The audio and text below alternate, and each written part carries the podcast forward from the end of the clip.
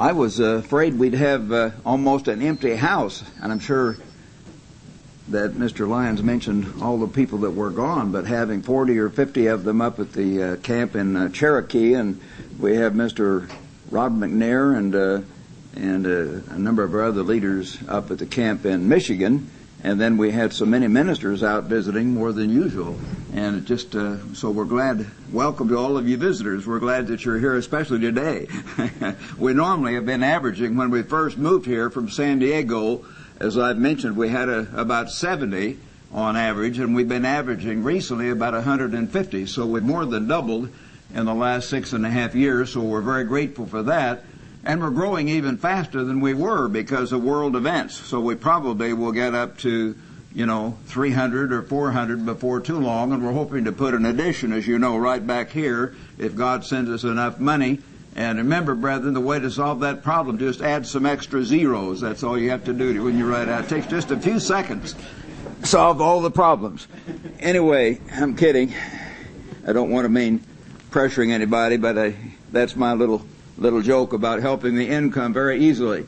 But I do pray that we can do that because that would save us running around and having to keep changing halls. And it would be nice to have one one building, you know, for our headquarters building where we could continue meeting and not be bumped from time to time by activities as we used to in the halls where we were renting.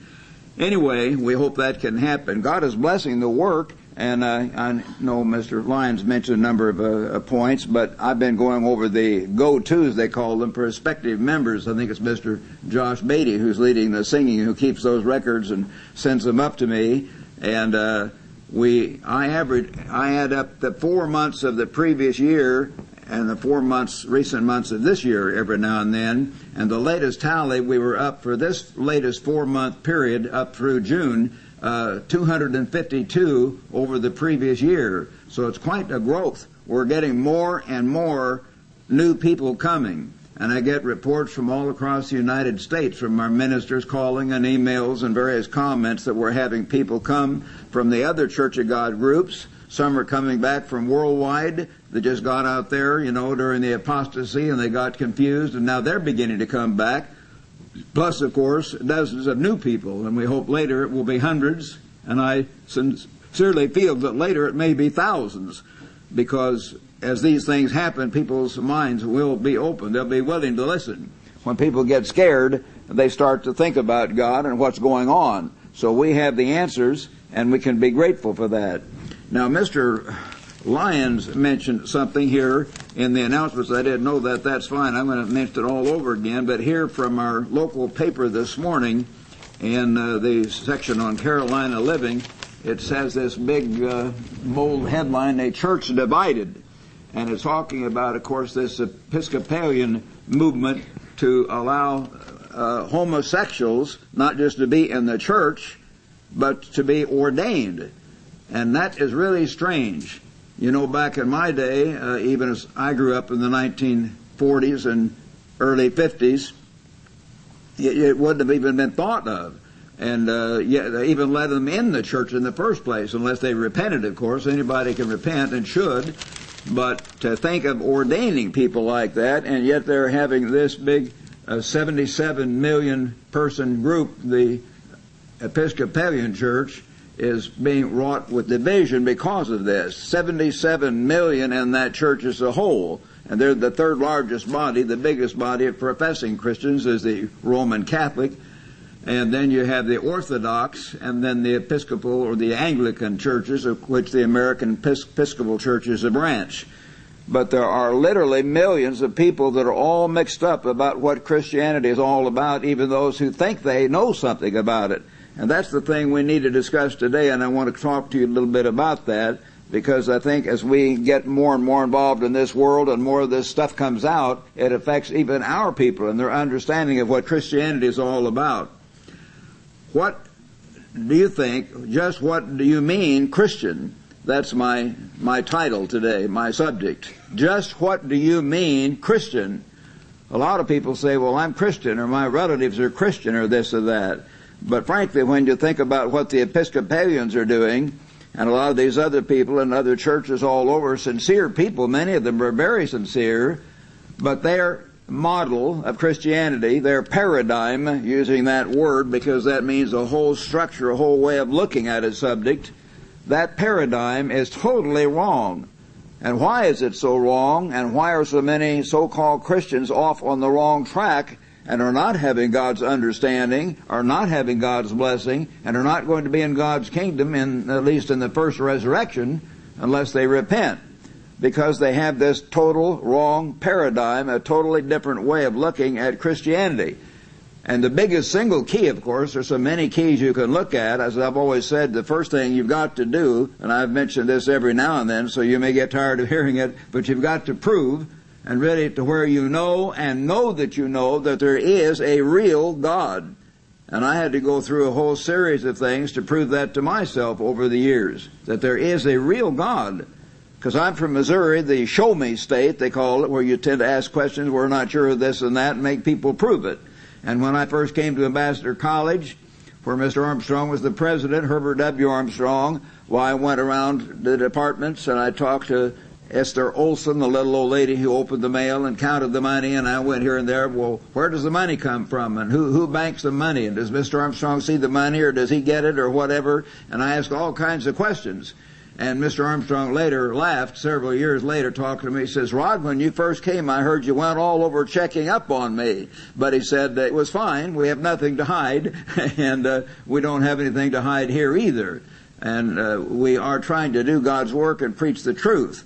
But the thing that makes us different is one th- key thing beside the fact we prove there is a God, but then you have to prove to where you know and know that you know that this particular book, the Bible, is the inspired revelation from God.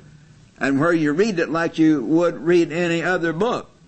You don't try to twist it around and say, well, this really doesn't mean this, this means something else. You have to really read it just like you read a mathematics book. So if the Bible says the seventh day is the Sabbath, and you can see in the old calendars, now they're trying to change that. The Catholic Church has got the seventh day, especially in Europe, and they're beginning to get it over here, put it on as Sunday. But always, the world has known that Domingo, as they call it in Spanish, for Sunday means the first day.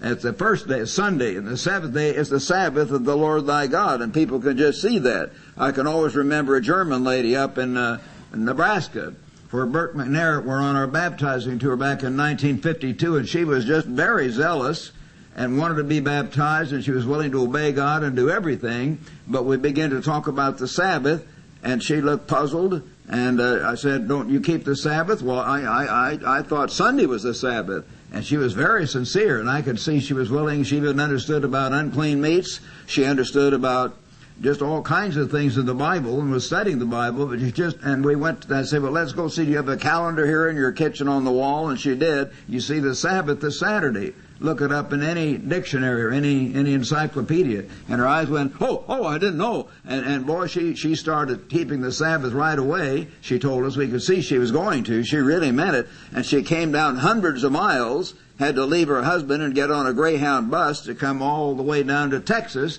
for the Feast of Tabernacles. And she came up and told us hello. She meant it.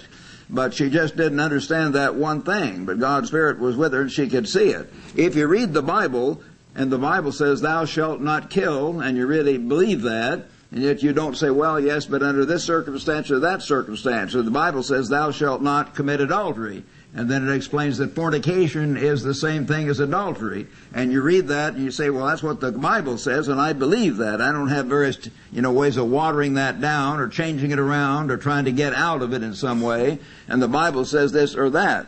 So we take the Bible to mean what it says, and, and it says what it means. And through the 60 years almost I've been in God's work, I see that this book is correct and as I've told you, all these major prophecies, not minor things that Mr. Armstrong came to understand, many even before I came to college, and then he started explaining them, most of them have already happened or are in the process of happening right now. It's amazing what God does to spell it out. Other things, the whole way of life. So if you learn to say Christianity is what the Bible actually says Christianity ought to be, and of course, the Bible tells you that Christ set us an example following in His steps. You read that back in 1 Peter 2.21. Christ set us an example. What day did the Christ keep as a holy day?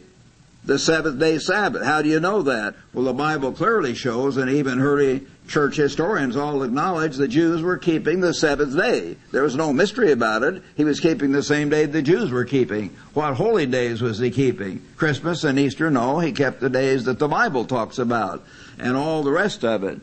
So a Christian is one who really does follow Christ and does what Christ says. Now Christ said one basic thing that I want to start out with back here in Luke, just to kind of set the stage, and we'll be going through particular things. But back in Luke chapter 14, Luke chapter 14, uh, brethren, and beginning in verse 20, uh, 25, great multitudes went with Christ, and he turned and said to them, If anyone comes to me and does not hate, and we know the Greek term here is the commentaries all acknowledge, we're not changing around, but it often is, means comparative. It's a comparative, or love less. It's a comparative term. Does not love less his father and mother and wife and children, brothers and sisters, yes, his own life also. You don't hate your own life, but you're to love it less than you love the God who gave you that life. Where does your breath come from?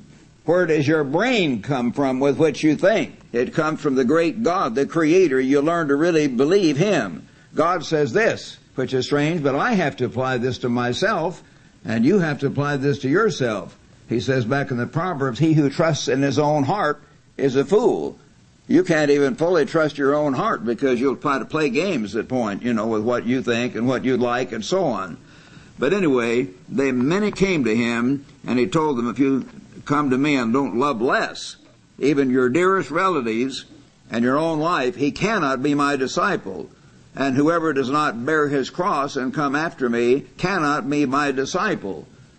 Now my wife knows that I love God more than I love her. And I love her very dearly because she's absolutely beautiful to me and she's kind and good and been taking care of me even more than ever. She has been taking care of me for about 31 years and that's why I'm here, among other reasons. But especially since my stroke, she's been helping me all the time in a special way. But I love God more. Everything good and kind and beautiful and everything else I see in my wife is there because God put it there. God made her. God made her mind. God made her personality, and of course she has to develop and use it the right way. But anything good you see in your father, your mother, your wife, your children is only there because God put it there or put there the capacity, you know, to develop that. We don't all develop it perfectly. And whoever does not bear his cross and come after me cannot be my disciple. So you've got to go through suffering. You've got to go through trial and test. And God tells us that over and over in the Bible. He's not going to give you or me eternal life where we just say, well, I believe in Jesus and that uh, presto changeo, you shoot up to heaven and you don't do anything. He wants to know where you really stand. Do you really surrender to the great God? Once you prove that by your attitude and by your actions over a period of trial and testing through your Christian life, then he knows that you will not become another Satan and rebel against him, you see. So you've got to go through that. For which of you intending to build a tower, you want to build a skyscraper, does not sit down first and count the cost. Do you have contact with some really big banks or insurance companies to loan you the money? And can you get enough money? Do you know about enough about building so you know how to contract out and get all this done and you know all the rest of it, all the permits and everything else? You've got to think of the whole thing. Otherwise, they'll say you stopped and make fun of you. And who has not what king going against another does not sit down first and consider whether he's able with 10,000 men to meet him who comes against him with 20,000. Notice what Jesus said. The other army is going to be twice as big as you are. How can you overcome your human nature? How can you overcome the world? How can you overcome Satan the devil? In a way, they're more powerful than you are, and all three of them together are much more powerful. The only way you'll do it, as you come to see in real Christianity, is to absolutely surrender to God and believe that God will give you the Holy Spirit. Then you can overcome yourself and the world and the devil. Otherwise you can't. Or else while the other is still a great way off, he sends a delegation and asks conditions of peace. So likewise, whoever of you does not forsake all that he has cannot be my disciple. in your mind and heart, you're supposed to forsake everything and say, God, I am giving my life to you. And I mean it. Everything I am, everything I have, everything I hope to be. Because it came from you anyway. So you have to have that attitude. Salt is good, but if the salt has lost its flavor, how shall it be seasoned? It's neither fit for the land nor for the manure pile, the dunghill. But men throw it out. He who has ears to hear, let him hear. In other words, he's saying here even what he kind of describes back in Revelation chapter 3 about the Laodiceans. He says, I'll spew you out because you're neither cold nor hot, but lukewarm. You see, he says, you've got to go all out. You're supposed to be the salt of the earth. But if that very salt has lost its flavor to where you just kind of drift along and you're not excited about it, why, you're not really the kind of Christian that God wants in His kingdom. I want to give you just overview here of some things here that you can, I won't try to go through every scripture on these things, but here are four key priorities. You want to put first things first. What are the key, the basic priorities in order that God wants you to have in your, in your Christian life, if you're a real Christian? I know I had a cousin, and a few of my friends and I went out to Boise, Idaho way back in 1949, just the summer before I came to Ambassador College, and he was successful he was the second ranking man in the whole Bureau of Reclamation for over about five states, the Grand Coulee Dam and all these great big uh, Bureau of Reclamation projects in the Northwest. And we stayed with him for a few days. My grandmother had helped raise him, so she got him to help us, and and he took us in and let us. He had a kind of a uh, bunk area down in his basement where his boys had stayed when they grew up, and boys stayed there, so he put us there. But he came down and had a blackboard, and he wrote this great big. He saw I was really interested in religion. I was already hearing Mr. Armstrong, and I talked to him some about that. And he said, "Here's this big circle," and he said, "Well, here's the way you need to structure your life." And then he put about one fourth was your job, and and one half was your uh, family, and and uh, more was for your fun and recreation and, and other things. He had four or five things, and then he had a little sliver, and that was for your religion. He says, now religion doesn't need to intrude over all these other things. You don't want to get it out of proportion, Rod, because that wouldn't be balanced. So he showed me how to be balanced, make religion be a little sliver in your life, you see. And uh, he was successful, and uh, he thought that was the way to live. But of course, he wasn't successful spiritually. He had already had one divorce, and I think later he got another one, which is beside the point. But nevertheless, he didn't know God, of course, and I came to later realize that even though he was a nice man. Know your religion.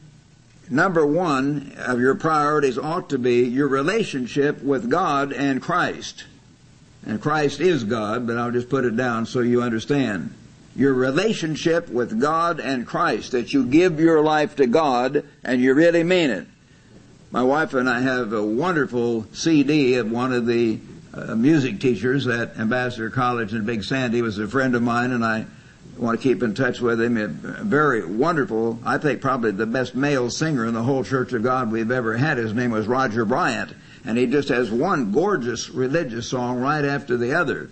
And uh, we were just as I was finishing getting dressed, she had on "I'll Walk with God," and Roger used to sing that in our service in Big Sandy because sometimes I'd ask him to, and he knew that was one of my favorites. And it's just beautiful. But he has one beautiful song in there after the other, "The Holy City," and and uh, if with all your heart you seek me, you shall surely find me, and all these other songs that are just beautiful. I'll walk with God. And you've got to walk with God and talk with God and commune with God and have God and Christ at the center of your life. That is relationship number one. That is priority number one. That you put your hand, so to speak, in the hand of your Creator and say, God, I'm going with you no matter what. And you mean it. But you will go not sentimentally with the Methodist or Baptist or Episcopal or Catholic God. You will go with the God of the Bible. You will go with the God of the Bible and you will walk with that God by drinking into the Bible and feeding upon it and learning to think like God thinks because the more you walk in, with God and do it, you will understand, brethren, and I mean it, you will come to understand that the Bible is the revelation of the mind of God. there are literally hundreds of little things, and I can't describe them all in a sermon. I've intimated about some of these things. Someday we'd maybe just give a great big list, but it wouldn't mean anything to you unless you proved it to yourself. But recently, the doctors have rediscovered the fact that women nursing their children is far better. The children develop far better in about five different ways if they have breast milk from their own mother for a while they made fun of that. I know my own mother has, under the old doctor's ideas, that, well, that wasn't good and they, the formulas were better. And then you find out that circumcising baby boys is not some old Jewish, uh, crazy religious idea that hurts little boys. It protects, and they're now having hundreds of millions of men, especially in Africa, circumcised young men and baby boys because they find it protects people from AIDS, from dying of that horrible disease, which is wiping out whole civilizations over there.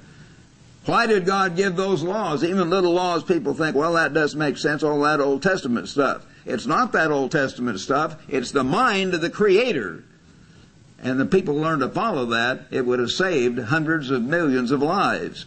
God tells you in the Old Testament, in the statutes, that if you're traveling or going here and there like the Israelites were, following, you know, the fire by night and the pillar of the cloud by day, if you have to relieve yourself, you're to go outside and you're to take a, a, a trowel or, or a shovel, an instrument, and cover your refuse.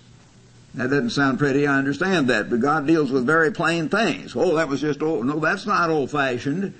They didn't do that in Europe back in the 12th and 13th, 14th centuries, and they suffered hundreds of millions of deaths from the Black Plague. And they learned the fact that they had this raw sewage, and that was one of the main contributors to all those people dying. And some of them were really furious at the Jews and began to persecute the Jews and accuse them of using witchcraft or something because they didn't get it. Why didn't they get it? Because in many Jewish communities, they did follow some of those biblical principles of cleanliness. And the rabbis would tell them to do so. And they were better off, far better off than those around them, although they suffered sometimes by getting some of these things from others or living in that kind of environment. Just dozens and dozens of things. The Bible is the revelation of the way God thinks, the mind of God in every detail. And I hope all of us can come to understand that more fully. Now, your second priority in your life should be your family. Beside God, God is making a family. He wants us to be full sons of God, as he says back in Luke 20, sons of the resurrection, where we'll be spirit beings in the very family of God. He wants us to act like a family. And uh, the very fine sermonette we heard was talking some about the love and the kindness in the church we ought to have to love one another. And that's a way of life that we ought to be learning. But the family, your own family, of course, is first. You've got to take care of your family, and that comes after your relationship with God. Because God has to come first, but, as I said, and started explaining, my wife doesn't resent my putting God first because if I didn't put God first and just tried to love her in my human wisdom, I might get mad at her or desert her, or she would get mad at me and desert me, or I might do any number of things. The fact she knows I'm trying to serve God is an extra blessing to her, you see, or her serving God is an extra blessing to me. So you serve God first. Then you can love your neighbor as yourself much better. Third priority should be your job or career. And certainly God says, six days shall a man work, and the seventh day is the Sabbath of the eternal thy God. And so you're to work and produce six days, and a man should have a career. And some women, sadly in our society, have to to keep things going, although I think the time will come when that will not be as necessary in tomorrow's world. But at any rate, that's important. You've got to eat, as we say. Everybody's got to eat. And you need to have a career, and of course it's very fulfilling. And if a woman learns to be a homemaker in the right way, in the right way, and would be doing so in the right society where it's appreciated, that can be very fulfilling too. Because the women used to have great big families. They'd have five or ten children and often be out on a farm or, or out at the edge of town and have all kinds of gardens and help raise that garden so their family got good produce and take care of the children, rear the children, and if they're a successful family, uh, the woman helps hire the hired servants and watch over the even the you know repairs on the house and brings in, as it says in Proverbs 31, the food from afar and is shopping, saving money, organizing the whole system, the family system and activities in that way, and that can be very fulfilling. It should be a very honorable thing. Modern people often make fun of that, which they should not. The fourth thing, the fourth priority, would be your fun, sports, travel, hobbies, and so on, you know. Today, often people put that first. They want personal fulfillment. That is, they want to travel and stay up night and go to nightclubs, and that's number one. And next comes their family. Next comes God, if He comes in at all, and so on. But at any rate, that's last, but it should be there. You want personal fulfillment, and in God's way of life, you do get that. Boy, I'll tell you, brethren, tomorrow's world there's going to be an awful lot of personal fulfillment, more than people realize. And it won't be dull or boring. Some of the young people think it's not dull or boring unless you're committing adultery or seeing some uh, nudie cutie show or something like that. But everyone will understand the purpose of life and the purpose of marriage and the right use of sex in marriage and to have children and build a family and they can deeply enjoy their mate, which they should do, and travel all over the world in safety and there'll be one language, so when you get to Germany, you won't be wondering what the sign says or what they're trying to say, and uh, you know all this kind of thing. The whole thing will be different than it is today, and we'll have beautiful, gorgeous national parks all over the United States and all over Africa and all over Asia, and things to see and do that are wholesome and yet very interesting. And God's way of life is the abundant life. So that is the fourth priority. But remember now, back here in Luke uh, 14, Luke 14:33, so likewise, whoever of you does not forsake all that he has cannot be my disciple. Salt is good, but if the salt, you're to be the salt of the earth, has lost its flavor, how shall it be seasoned? So we're to be the salt. We're to go all out to fulfill these priorities in our life in the right way, God's way. Now, part of what real Christianity is all about Yet again, that's being watered down. Some of the old Protestants had part of this, not all of it right, but it's described at the beginning of the Christian church here in Acts. If you turn to Acts chapter 2, Acts chapter 2, I want to drink a little bit of this tea here.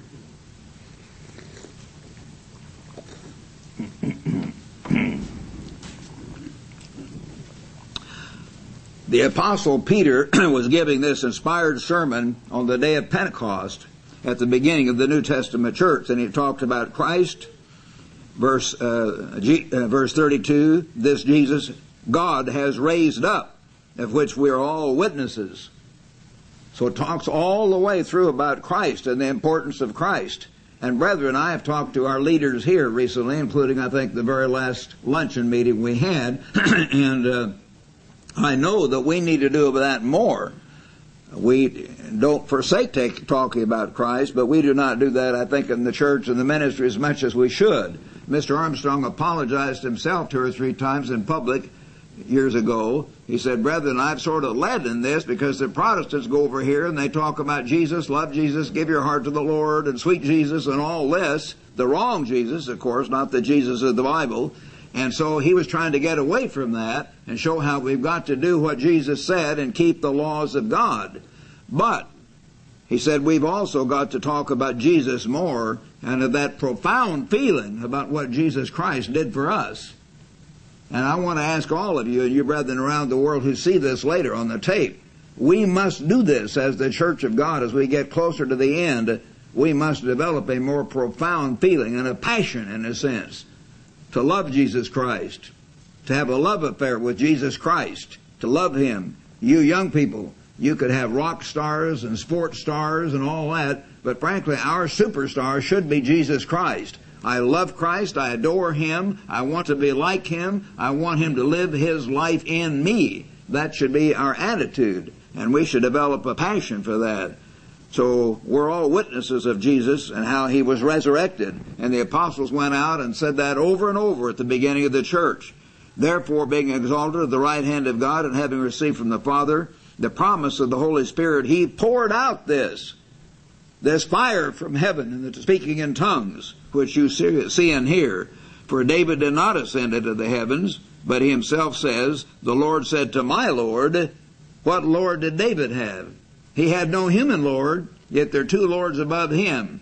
Two lords above David. The Lord, God the Father, said to David's immediate Lord, who had to be the God of the Old Testament, the rock of Israel, Jesus Christ, sit at my right hand till I make your enemies your footstool. Therefore let all the house of Israel know assuredly that God has made this Jesus, whom you crucified, both Lord and Christ. Lord means boss. And Christ means the anointed one, the one to come with the Holy Spirit, to magnify the law, to set us the example, and later to die for us, and shed his blood on the cross so we can be forgiven. Therefore, let all the house of Israel know assuredly that God has made this same Jesus Lord in Christ. Now, when they heard this, they were cut to the heart. These were Jews, say they might have turned on Christ to kill him, but they were being convicted here. And they said to Peter, Men and brethren, what shall we do? Then Peter said, Repent. And that's the very first thing. And brethren, most Protestants are never taught that. I was never taught that in the mainstream church I grew up in. Once in a long time the minister says it. I know that. Billy Graham sometimes says repent, but it's virtually never explained that repentance is not just being sorry for sin, but being sorry for breaking God's law. 1 John 3 4, sin is the transgression or breaking of the commandments. That's what sin is. And you're repent of breaking the commandments. It means you're to be not only sorry, but terribly sorry. So sorry you'll turn around and go the other way. Repent and let every one of you be baptized in the name of Jesus Christ for the remission or the forgiveness of sins, and you shall receive the gift of the Holy Spirit. God's very character, His nature is put in you. For the promise is to you and to all your children and to all who are far off, as many as the Lord our God will call.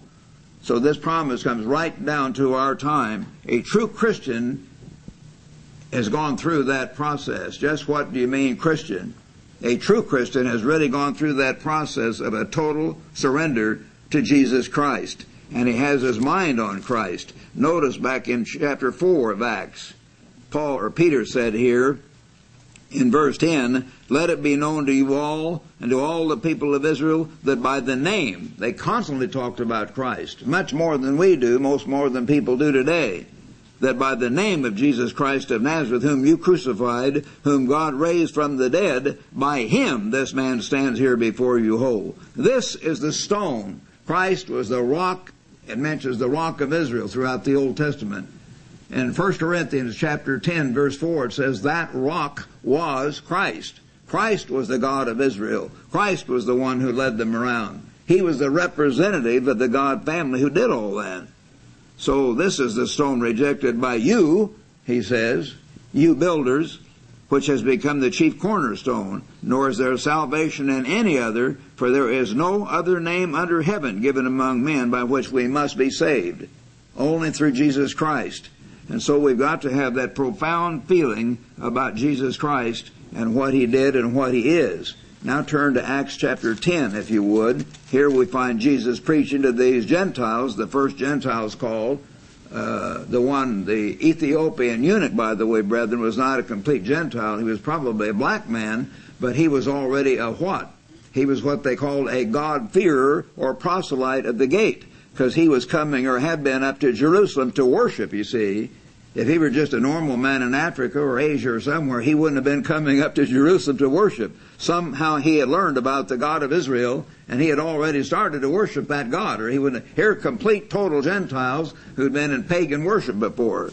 And so Peter was sent to them and they told him about how God had opened their minds to call for him. And then in verse 34, Acts 10, verse 34, then Peter opened his mouth and said, In truth, I perceive that God shows no partiality.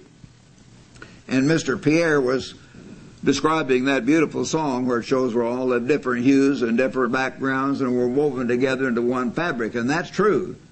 Through God's Spirit, we're to become one in Christ Jesus. And we're to understand that God shows no partiality in that way. But in every nation, whoever fears Him and works righteousness is accepted by Him. The Word, now here He talks about what the message should be, which God sent to the children of Israel preaching peace through Jesus Christ. He is Lord of all. That Word you know, which pro- proclaimed throughout all Judea, began from Galilee after the baptism which John preached, how God anointed Jesus of Nazareth. The word at first, brethren, was focusing on Jesus Christ. Now, some of you will say, how come you talk so much about prophecy? Well, the message of Jesus Christ, recent, very recent, death and resurrection was dramatic, exciting. And that was the main thing they emphasized then. And that was very important because so many of them had friends or relatives in, in Israel there who'd actually seen it. Because Christ said, or Paul said in 1 Corinthians 15, Christ was seen by over 500 brethren at one time after his resurrection. So it got around. Today we must still talk about that, but we may also talk about prophecy because that's the big thing God is beginning to do and going to do. But we must not forget this first part either and focus people on the real Christ, not the Protestant sweet Jesus, but the real Christ of the Bible. That word you know, how God anointed Jesus with the Holy Spirit and with power, who went about doing good, healing all who were oppressed by the devil, for God was with him. And we are witnesses of these things, uh, which he did in the land of the Jews in Jerusalem, whom they killed by hanging on a tree, not, uh, and God raised him up. He constantly talked about that. God raised Jesus up. They kept saying, He is risen, He is risen. And showed him openly. And it goes on and shows how God has ordained him to be the judge of the living and the dead. So Christ is our coming judge as well as our Savior. And our message must include that. Our thoughts when we think about, I am a Christian.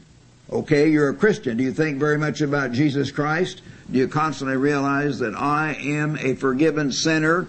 As I preached a sermon years ago, we are the church of the forgiven. If we're really converted, all of us have had to be forgiven.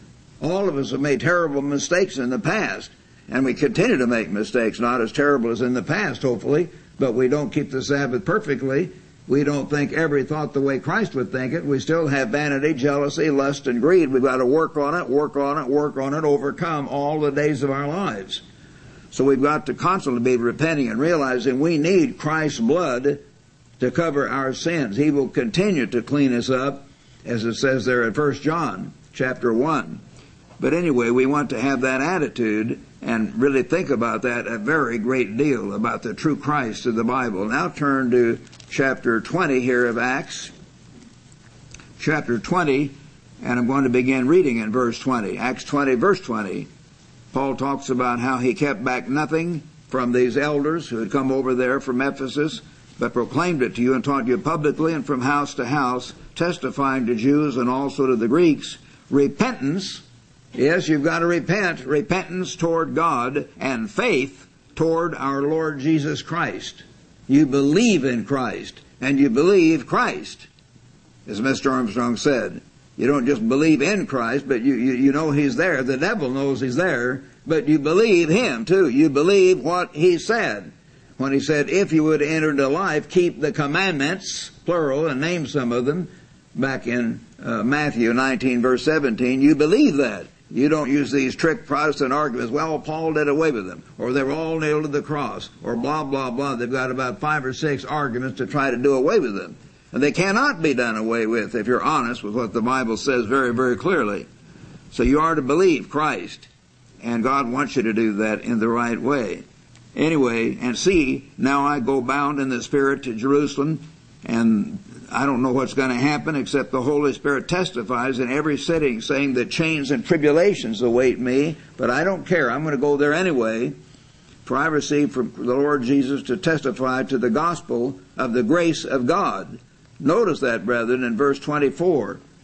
One man left our fellowship and took others with him because he was all upset that we were talking too much about Christ and we talked about the gospel of Christ and the gospel of grace and we didn't every single time call it the gospel of the kingdom of God.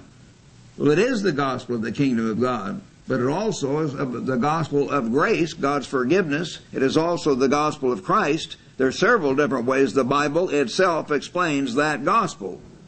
So here it says to testify to the gospel of the grace of Christ, God's mercy through Jesus Christ. And we must keep talking about that.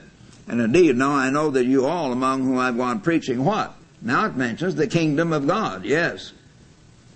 That's the major terminology used most of the time, but it also, the Bible calls it the gospel of grace and the gospel of Christ and so on. The gospel of the kingdom of God will see my face no more. Therefore I testify to you this day, I'm innocent of the blood of all men, for I have not shunned to declare to you the whole counsel of God. Now, brethren, that's what we try to do in this church, as most of you know. And we have some people here that are newer, and I don't know all of you visitors. Maybe some of you have been in the church 30 or 40 years, but anyway, hope I can help you. If there's something new we can give you in this, in this sermon. We do want to give you the whole counsel of God. And that's one thing Mr. Armstrong tried to teach us to do, and that's one thing we try to do with all of our hearts. And we don't do it perfectly, but we do follow what he really taught, not what a couple of harsh dictators try to say that he taught. Those guys didn't even really know Mr. Armstrong anyway. And as Mr. Apartian can tell you, who's sitting here, and I, one of them calls himself a prophet, and he says Mr. Armstrong knew him or he was with Mr. Armstrong, but Mr. Armstrong would not recognize him on the street if he saw him. I mean that. There's no way. He was in college, but he was just among hundreds of students and, and very indis- undistinguishable. But at any rate, we are carrying on that work because Mr. Apartian and I and some of us helped Mr. Armstrong build this work, and we're reviving this work now, and we know what we're doing because we helped him build the work in the first place. And we're carrying it on. And we do honor very much what God did through Mr. Armstrong, but we do not worship Mr. Armstrong as some of these others profess to do. They don't really because they change things around. They profess to worship, you know, every single word you're supposed to follow uh, of what they think he said in some cases. We will grow in grace and in knowledge and add pieces, but not to do away with any of the basic truths he gave. We've never done that, never will do that. And I'm sure all of you older brethren understand that because I've been here 60 years and I haven't done away with anything and, uh, you know, any basic thing he taught. The only thing people could point to of any consequence is makeup, and Mr. Armstrong went back and forth on that three different times. Did he ever go back and forth three different times on the Sabbath? No. Did he ever go back and forth three different times on the holy days? No. Did he ever go back and forth on Christmas, Easter, the Trinity, or any of those things? No. But he just thought women were wearing too much of it a couple times and made it verboten, as the Germans would say. And then he something else would come up and, and he'd decide to change it back and let them wear it. But he'd say, well, we should do it in moderation. If women wear it, they should wear it in moderation. And that's true. We shouldn't wear it like some Hollywood actress or something to just change our face drastically. But he went back and forth on that, and we will grow. We've grown in certain technical knowledge of the Bible and prophecy, and he would want us to. He would say, Of course, Rod, I told you to keep growing in grace and in knowledge. Of course, we're to keep growing. That's not some attack on Mr. Armstrong at all. So God wants us to grow in grace and in knowledge. But God says here, Paul says, I've not shunned to declare to you the whole counsel of God. And brethren, we want you to read the entire Bible. We want you to let the New Testament interpret the Old, of course, as we know it does, but there's no part of the Bible that we're not to understand. And if any of you have questions, just come up and ask some of our ministers, and if we don't know the answer, we'll get it. There's not one part of the Bible we're afraid of. Not one verse in the Bible we're afraid of. I know I've had, when I was a young man, I shouldn't have argued with them, I guess, but I did it for fun. They had these Mormon missionaries uh, right across from my hotel. I stayed at the Cumberland Hotel at Marble Arch at the top of uh, Park Lane in London. And Dick took his parents over uh, on the continent. He'd taken me there for five and a half weeks, and they came over, and he took them over, and I was left behind you know, the Tim LaHaye's book, Left Behind. I was left behind for two and a half weeks all alone. So I tried to go up and down the, uh, what's the street and go to Hoyles or Foyles and these big bookstores, but sometimes I'd wander over to the Orator's Corner where they'd ask all these questions and argue. Very famous place. So these Mormon missionary young men would be there, and they really sounded good, but then later I'd catch them and ask them a few questions, and if you get them a, little bit off, just a little bit off their line of scriptures they're familiar with, they're lost. they don't know where they are. And the same thing about the Jehovah Witness that used to come to the door. Uh, again, I would invite them in occasionally when I was a young preacher. I just thought it would be fun. And you get them a little bit off from what they're used to, and they're they're lost. Mr. Armstrong used to tell the joke about the drunk man that was uh, really uh, very drunk in the London fog. Now they have, uh, of course, a brand of, of uh, raincoats called London fog. But anyway, London fog used to be work much worse because they had the incinerator burning and other things. They've cleaned it up somewhat more than it used to be. But the fog used to be really bad and it was dangerous then too, really heavy. But this man was walking around drunk and he kept bumping into this light post and he'd go here and then he'd bump and finally he said, lost lost in an impenetrable forest. And uh, he bumping. He thought each one was a different tree.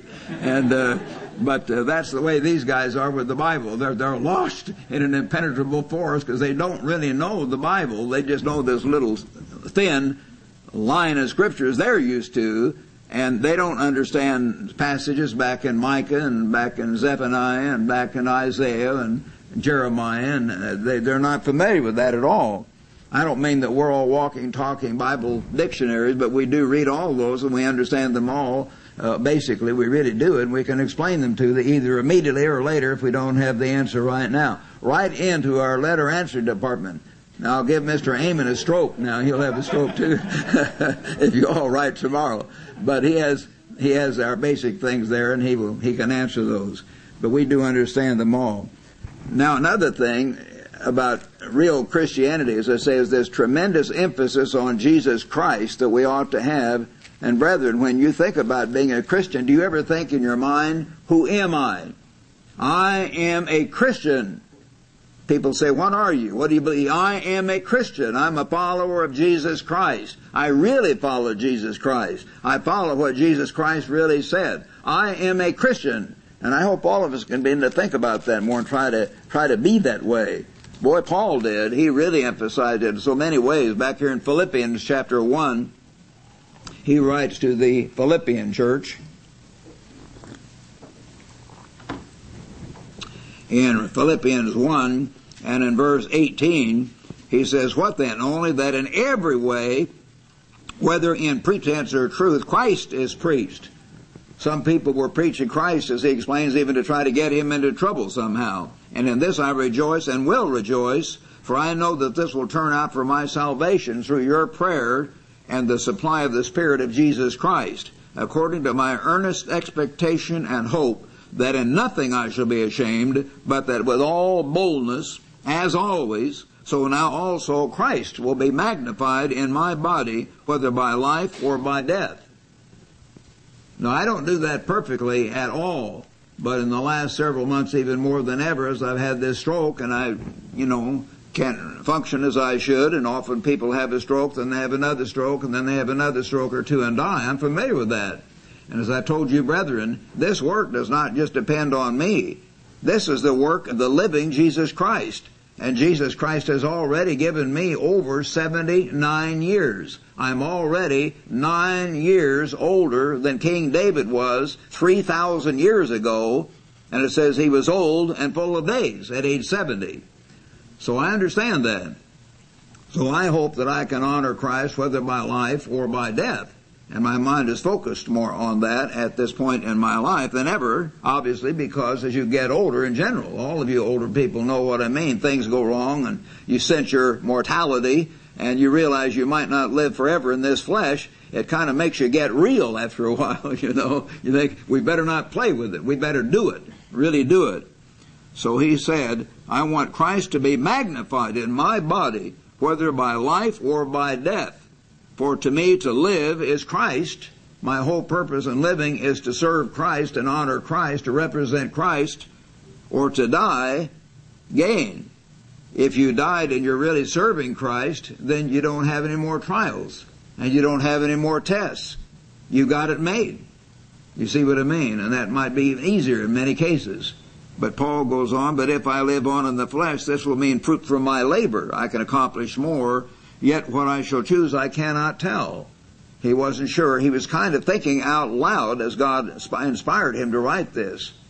I'm sure that was what was happening right here. And I used to teach the epistles of Paul class and meditated on these things and why they were said the way they were. I'm sure God just let him sort of think out loud here as he wrote, and yet God guided it because he went ahead and was hard pressed having a desire to depart and be with Christ, which is far better. Humanly, I could just be through with all my problems. I'd just go to sleep and wake up at the last trump. That'd be easy. Nevertheless, to remain in the flesh is more needful for you. And being confident of this, I know that I shall remain and continue with you all for your progress and joy of faith. So I think that way once in a while. I, I think, I hope that verse means me too, that I can carry on and continue to serve you and help bring out certain special things that perhaps I can do simply because I've been along, around so long. And uh, I'm not better than Mr. Ames or Minister uh, Dr. Winnail or other men because many of them are very, very dedicated. Some have strengths that I don't have at all. But anyway, sometimes God may keep some of us around just for the sake of the work that your rejoicing for me may be more abundant in Jesus Christ by my coming to you again. Only let your conduct, brethren, he said, the way you live, be worthy of the gospel of Christ. Ooh, that's bad, this former minister said. The gospel of Christ, we don't want to talk about that. We talk about the gospel of the kingdom of God. No, we also talk about the gospel of Christ we also talk about the gospel of grace. It's okay. It's okay. Let your conduct be worthy of the gospel of Christ, so that whether I come and see you or am absent, I may hear of your affairs, that you stand fast in one spirit. And God wants us to be together. God doesn't want, want division. He wants us to be together with one mind, striving together for the faith of the gospel. So we should work together. We should build this family church, this atmosphere of love and kindness and service to one another in every way we possibly can. And that reflects, of course, the true Jesus Christ. And again, I will come back over and over to this, but one key verse that you must always think of in relation to any form of true Christianity, and that is Galatians chapter 2 verse 20. My favorite verse it's because it's the one verse, best one verse definition of Christianity in the Bible. Many verses touch on parts of it, but just to put it in one verse, Galatians 2.20, the apostle Paul said, I'm crucified with Christ, the old self has to die, nevertheless I live. He wasn't dead, but Christ lives in me. That's the key. True Christianity is not just believing on Christ, believing He lived. The devils know that. The demons know that and tremble, James said. They know there is a God. They know there is a Christ, but they don't obey Him. Christ, Jesus does not live in them through the Holy Spirit. Christ lives in me, Paul wrote. And the life which I now live in the flesh, I live by the faith of, and we have checked this thoroughly, not just faith in, but the genitive is in there, belonging. The faith of Jesus Christ. So we're to live by that. The faith of Jesus Christ who loved me and gave himself for me. So remember that. That is what true Christianity is all about. Now, then getting into personal aspects of Christianity, which Mr. Pierre covered some of these things very well, and I'm glad he did. He just covered it in a different uh, chapter. I want to go back to what I sometimes call the, the Christian living chapter in the book of Romans, Romans 12.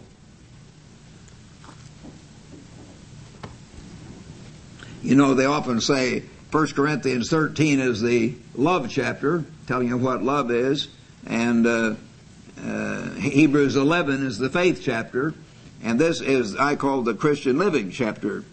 And Paul writes, I beseech you therefore, brethren, by the mercies of God, that you present your bodies a living sacrifice. Give your life to God. A living, a lively sacrifice, not a dead, do nothing sacrifice but actively giving your life to God, holy, acceptable to God, which is your reasonable service. And he tells you your whole mind should be transformed.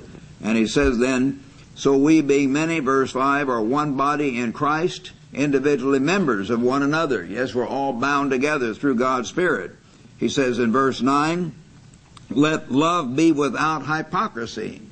Don't say you love someone and then try to hurt them or get back at them or undermine them or stab them in the back. Abhor what is evil. It's not wrong to do that. Abhor what is evil. Cling to what is good. Deeply appreciate what is good. Be kindly affectionate to one another with brotherly love. Try to develop that spirit, that family spirit of love and giving and sharing in the church of God. which is our extended, our spiritual family. Be kindly affectioned with brotherly love and honor, giving preference to one another. Paul tells us in Galatians to do good to all men, but especially the household of God. So you are to try to help those in the household of God. Once in a while, you know, we gave and with our disaster fund to this this little town in Kansas that got almost wiped out by this hurricane. I think it was years ago, and we sent some money down for the Katrina victims. But we tried to especially send money specifically to some of our church families because other people take care of their family. And in a sense of giving, you know, charity starts at home. As you know, you help your own family first. If it's a matter of giving and helping, your tithes belong to God, but on the other hand, your extra giving and helping, even that should be directed toward people in the church as best you can. And that's what God wants us to do. So he tells us giving preference to one another, this family spirit, not lagging in diligence, fervent in spirit, serving the Lord, rejoicing in hope, patient in tribulation. Don't give up and quit when trials come. It's easy to do. I've had many trials and many people coming after me or trying to stab me in the back or get rid of me or whatever, and you just have to wait on God, and God always takes care of it if you'll do that. But we've got to have that that uh, steadfastness and don't give up and quit easily at all. Patient in tribulation, continuing steadfastly in prayer, constantly praying to God, distributing to the needs of the saints you should try to help the others in the church primarily. As I've said, brethren, and I have encouraged our men, and we've talked about it some at our executive lunches we have nearly every Tuesday or Wednesday. Our leading ministers eat eat lunch together and talk over church policies, and because we can do that every week, where the council of elders can just come in, you know, two or three times a year, and then we have one or two meetings by phone. But they're out, and but we have a kind of get together almost every week in, in this other situation, which is very good. And we do want to give out to more people and help others more. And God wants us to do that as the end approaches. We hope we can do more of that and show people that we love them, outsiders, and especially those in the church or people in your own neighborhood sometime. You, if we took all of our money and gave it to the starving people in Bangladesh or India or Africa or the Middle East, we could send every single dime that comes in in one year would all be gone in a few days or maybe a few hours, as far as that's concerned. It would do, it wouldn't do much good because they don't understand God. They'd go right back to their wrong ways of life, you see, be right back in the same predicament again. So if you think about that, but who did Christ tell you to help? Your neighbor. If you're walking along and the man's fallen on the ground, the Good Samaritan saw the man, you know, on the ground, then he helped him. He was right there. If your next door neighbor's house burns down, he's not in the church. You can still help him. You may not give all your money. You don't give your regular tithes and offerings, but you give extra help and money and food and let him stay all night or help him in every way you can. We should have this outflowing concern as the body of Christ to everybody, and especially to those of the household of God. So we want to have that spirit. Given to hospitality, bless those who persecute you, bless and do not curse. Rejoice with those that rejoice. Be very happy when someone is blessed in some way, and weep with those who weep.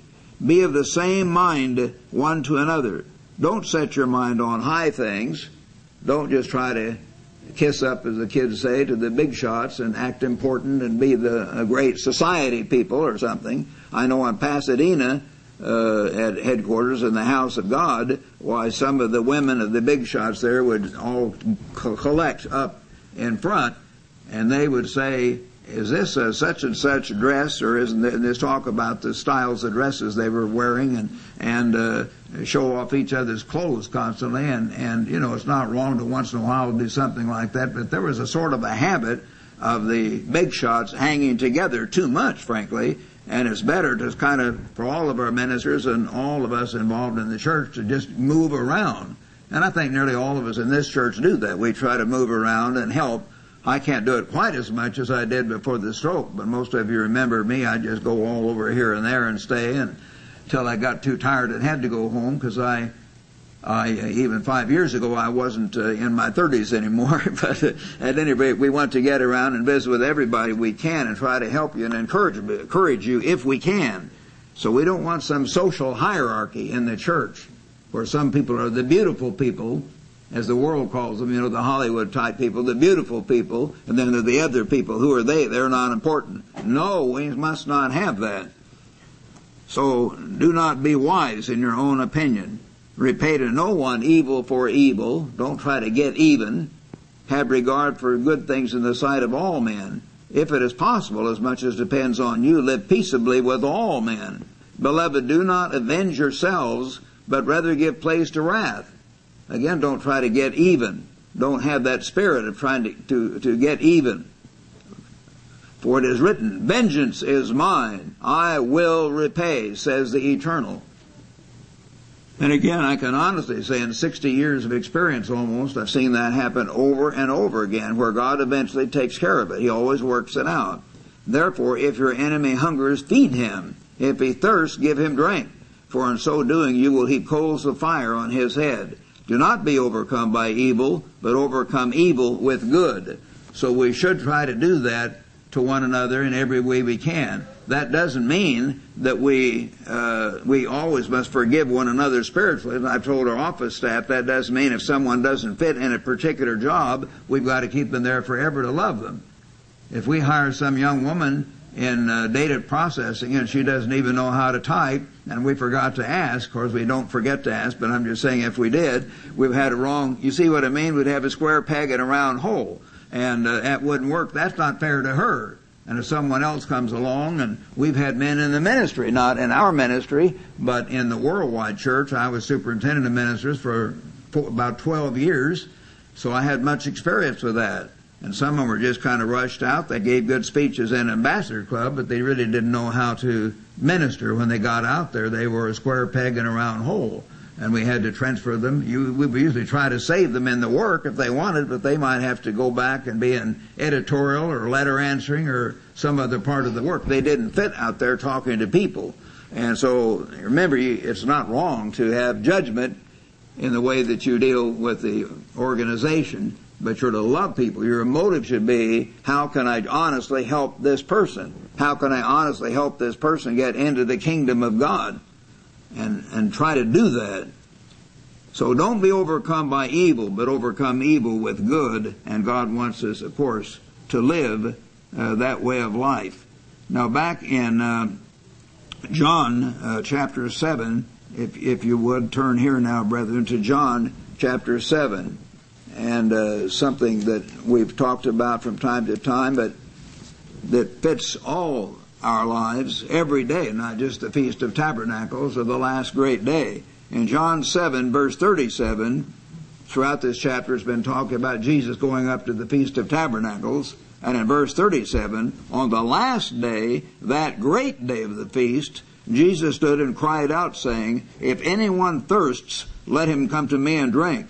He who believes in me really believes in Christ. As the scripture has said, out of his heart will flow rivers of living water.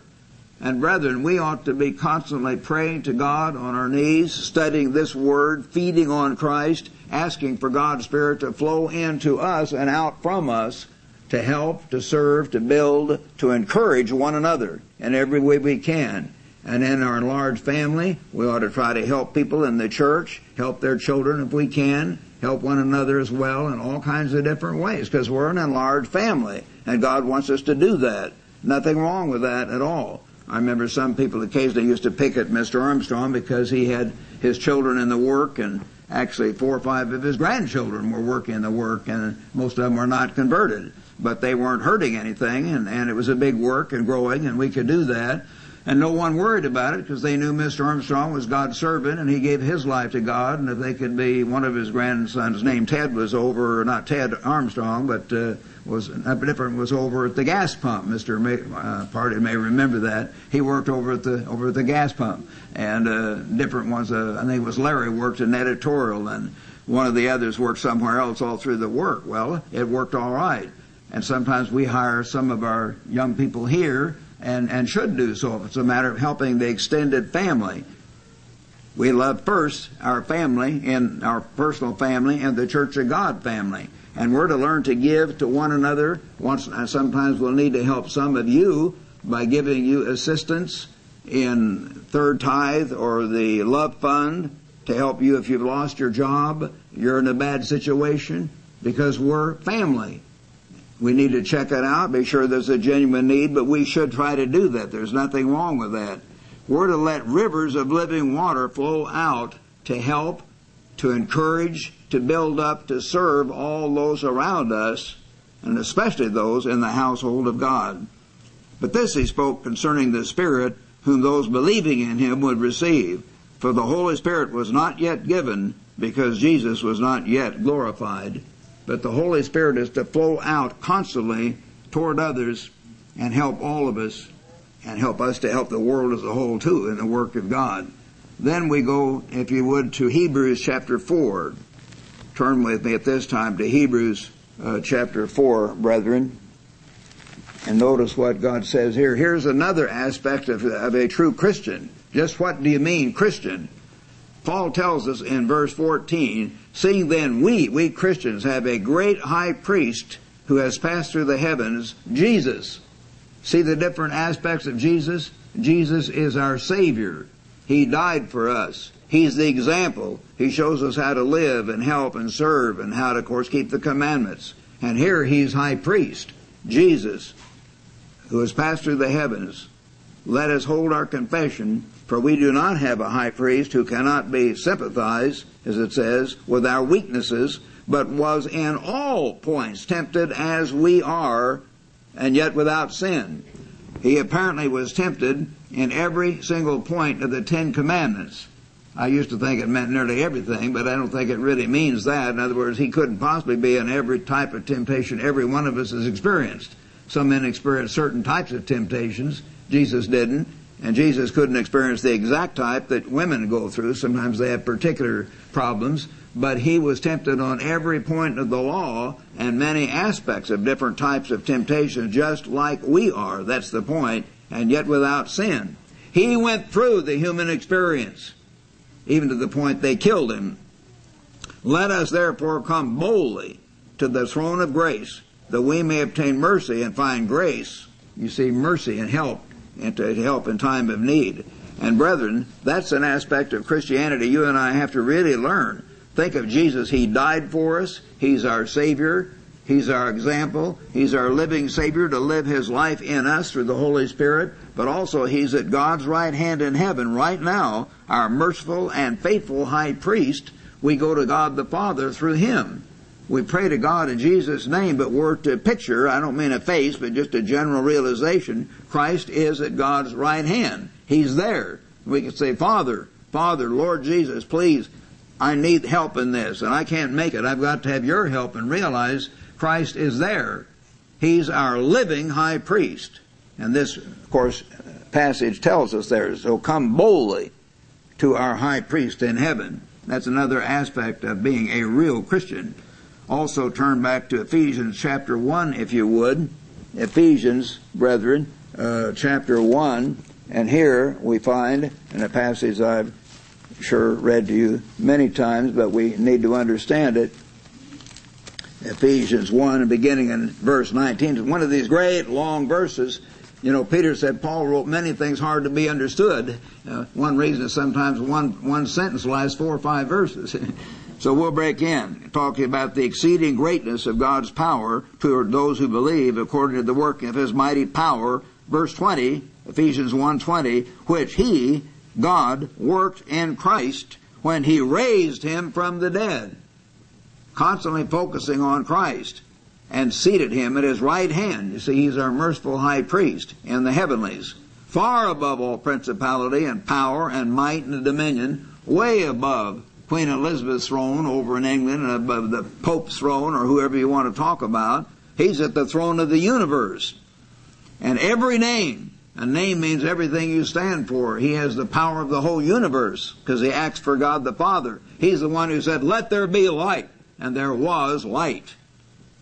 Every name that is named, so that not only in this age, but also in that which is to come. And he, God, put all things under his, Christ's feet, and gave him, Christ, to be head over all things to the church, which is his body, the fullness of him who fills all in all. So brethren, that's something we constantly have to realize. God put Christ as the active head, the living head of the church of God. He's not the dead head. And he will show you by the fruits who is preaching the full truth, who is doing the work, where is Christ working. And when you prove that to yourself, you can realize, all right, Christ is there. Mr. Meredith may make some mistakes. Mr. Ames makes, makes some mistakes. We have this bad guy down here, even Bill Bulmer. He may make some mistakes. we, we pick on Bill. He's very highly intelligent, you know, so he, he, he has the most intelligent people have a good sense of humor, so he does. Anyway, he makes mistakes. My wife makes mistakes. Now she's going to hit me with a roller, but all of us make mistakes. and we have to understand that but we look to Christ, the living head of the church. Mr. Armstrong may have done little things here and there that were not perfect, but God looked on him as the human leader and backed him up as long as he was overall preaching the truth and doing the work. Did he spend a little bit too much money on the house of God? I don't think so, but I wasn't there. I wouldn't have done that because I, I grew up in more humble circumstances and didn't think big in the way Mr. Armstrong did one of our leading evangelists, well, that was Ted, but he was in a good attitude at that time. Ted Armstrong said, if God had wanted a little man who would have been picky and very super careful about everything, he would have not called my father to lead the church. He knew my father had dealt with multimillionaire heads of corporations and banks. He knew he would think big. I don't think God shed any tears up in heaven that Mr. Armstrong spent $18 million uh, on the on the auditorium. It costs more costs more than that to build one expensive airplane or one ship or you see what I mean. We had one nice building on the earth. The Mormons have their tabernacles, so I don't think God worried too much about that. Uh, but maybe he spent too much on that or on the airplane or made other mistakes. You know what I mean? But he was the one God used to do the work and we backed him, those of us who were loyal, in spite of the fact we might not have done it exactly that way, but we try to look on the fruits, the big picture. Who is God using to do the work? And then we could get the thing straight. Christ is the living head of the church. And so we need to believe that. And if we constantly second guess, if you constantly second guess the ministry or your pastor, some of you from elsewhere, maybe he'll make a mistake. But us guys here, we make mistakes too. And I can tell you, I loved him dearly like a second father, and I did. And my wife thinks I talk too much about Mr. Armstrong, but I can't forget it because he was like a second father to me. And uh, he made mistakes, but he was unusual. He had a magnificent personality and voice, and, and used, God used that capacity. So we're to look to Christ. He is the real head of the church. He's so much greater than Mr. Armstrong or me or Mr. Ames or all of us here in this room put together. There's no comparison. He is the head of the church. Now let's turn to Revelation chapter 2 here at this point. And here we find the Christ of the book of Revelation talking about Christianity. Revelation 2 verse 26. He who overcomes, we've got to grow and grow and keeps my works until the end. To him I will give power over the nations. He shall rule them with a rod of iron. We've got to rule powerfully in a few years, brethren. You know that these Mao Zedongs and Hitlers and Mussolinis, they're not going to listen to nice talk from Jimmy Carter if he goes over there and tries to reason with them. I shouldn't pick on him, but you know what I mean. It's becoming pretty obvious. They have the minds of wild animals, these Gentile rulers, and God said that, and that is what we have now. God, they will listen to one thing, overwhelming force. And Christ will use that but in love and in wisdom. And then when they finally get the picture, then he could start loving and helping. And most of the other people, though, will come back from, you know, concentration camps and slavery weeping and repenting. And we're to love them, we're to help them, we're to encourage them, we're to put our arms around them physically and emotionally and, and say, we love you, it's okay, we're going to help you, we're going to teach the way to live, the whole world's going to get better, it's okay, it's okay, we love you. And then they'll be okay and we'll help them into the millennium. So Christ tells us we're to really overcome to be in that kingdom and we're to think about Him as our living head and is wanting us to grow in the power that He has in ruling all nations with the rod of iron. Then we go back to Revelation chapter 11, which we often quote here, Revelation chapter 11 and in verse 14. Behold, the third woe is coming here of these trumpet plagues, the third one. Then the seventh angel sounded. So that is the final woe. The last trumpet when Christ returns as King of Kings. And they were loud voices in heaven saying, The kingdoms of this world, not up in heaven, have become the kingdoms of our Lord and of his Christ, and he shall reign forever and ever. And the 24 elders who sat before the God on their thrones fell on their faces and worshiped God, saying, We give you thanks, O Lord God Almighty, the one who was and is and, and is to come, because you've taken your great power and reigned. Christ will be on the throne of the universe. The nations were angry, and your wrath has come, and the time of the dead that they should be judged and that you should reward your servants, the prophets and saints, and those who fear your name, small and great, and should destroy those who destroy the earth. We find the Christ of the book of Revelation. That's another aspect of Christianity. You believe in that Christ, not just sweet Jesus, not a little Lord Jesus away in a manger, but the Christ who's sitting at the God's right hand, our merciful and faithful high priest, and our coming king who's coming back with total power. Now turn back with me, if you would, to Psalm, the book of Psalms 72. Psalm 72, verse 1. Here he's talking about Christ as he comes back. Give the king your judgments, O God, and your righteousness to the king's son. That's Christ, obviously. He will judge your people with righteousness and your poor with justice.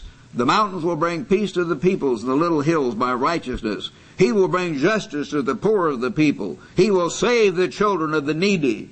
Boy, we're going to have people hurting and starving all over the world, and Christ is going to give them food and heal their bodies. And will break in pieces the oppressor. Yes, he'll have a rod of iron when he has to.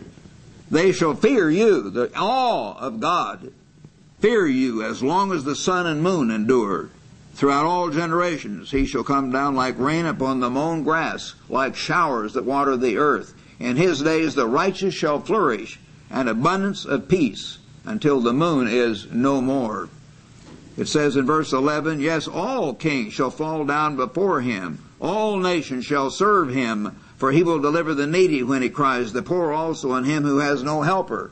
Often poor caught up in circumstances not of their own making. They just were born in the wrong place and they just didn't get out of it. God is going to help them. The whole way of life will help them get out of it and he will save the souls of the needy. He will redeem their life from oppression and violence, and precious shall be their blood in his sight. And he concludes the chapter. I'd like to read it all, but I'll just jump here for time's sake. Verse 18. Blessed be the eternal God, the God of Israel, who only does wondrous works. And blessed be his glorious name, everything God stands for, forever. Let the whole earth be filled with his glory. Amen and amen. So, brethren, we have to think of this overall concept of Christianity. Just what do you mean, Christian? You mean one who has totally surrendered to God, who has given his life to God above everything else. You mean one who surrendered to let Christ live his life in him and will really live by every word of God.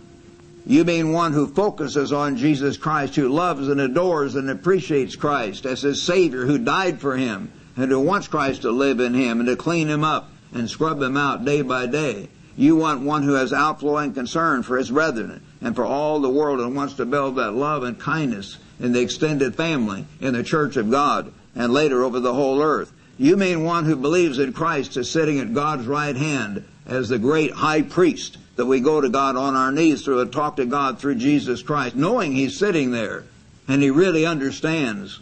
He really understands. He was here for 33 and a half years in the human flesh. You mean one who not only believes in Christ as high priest, but believes in Christ as the living head of the church who guides his church, who leads us, directs us, helps us, uses. And you believe in Christ as the coming king, who is coming back literally in a very few years comparatively to set up a kingdom based on love and joy and peace over all the earth. That is a true Christian.